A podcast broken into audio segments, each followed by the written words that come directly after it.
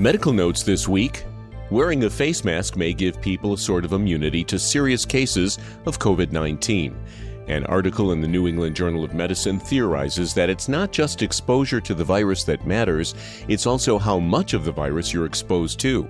People who are exposed to a lot of the virus get much sicker than those who are exposed to just a little, according to the theory. Wearing a mask cuts exposure, so even if you get the virus, scientists say you're much more likely to be asymptomatic, getting immunity without getting sick. Here's one more reason to save honeybees. Their venom is a powerful chemotherapy agent against so called triple negative breast cancer.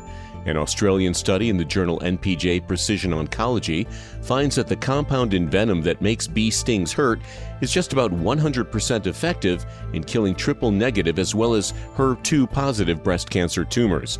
Scientists believe they can synthesize the compound to make it widely available. And finally, thick thighs save lives. A new study presented to the American Heart Association Hypertension 2020 Scientific Sessions finds that having fatter thighs protects against high blood pressure.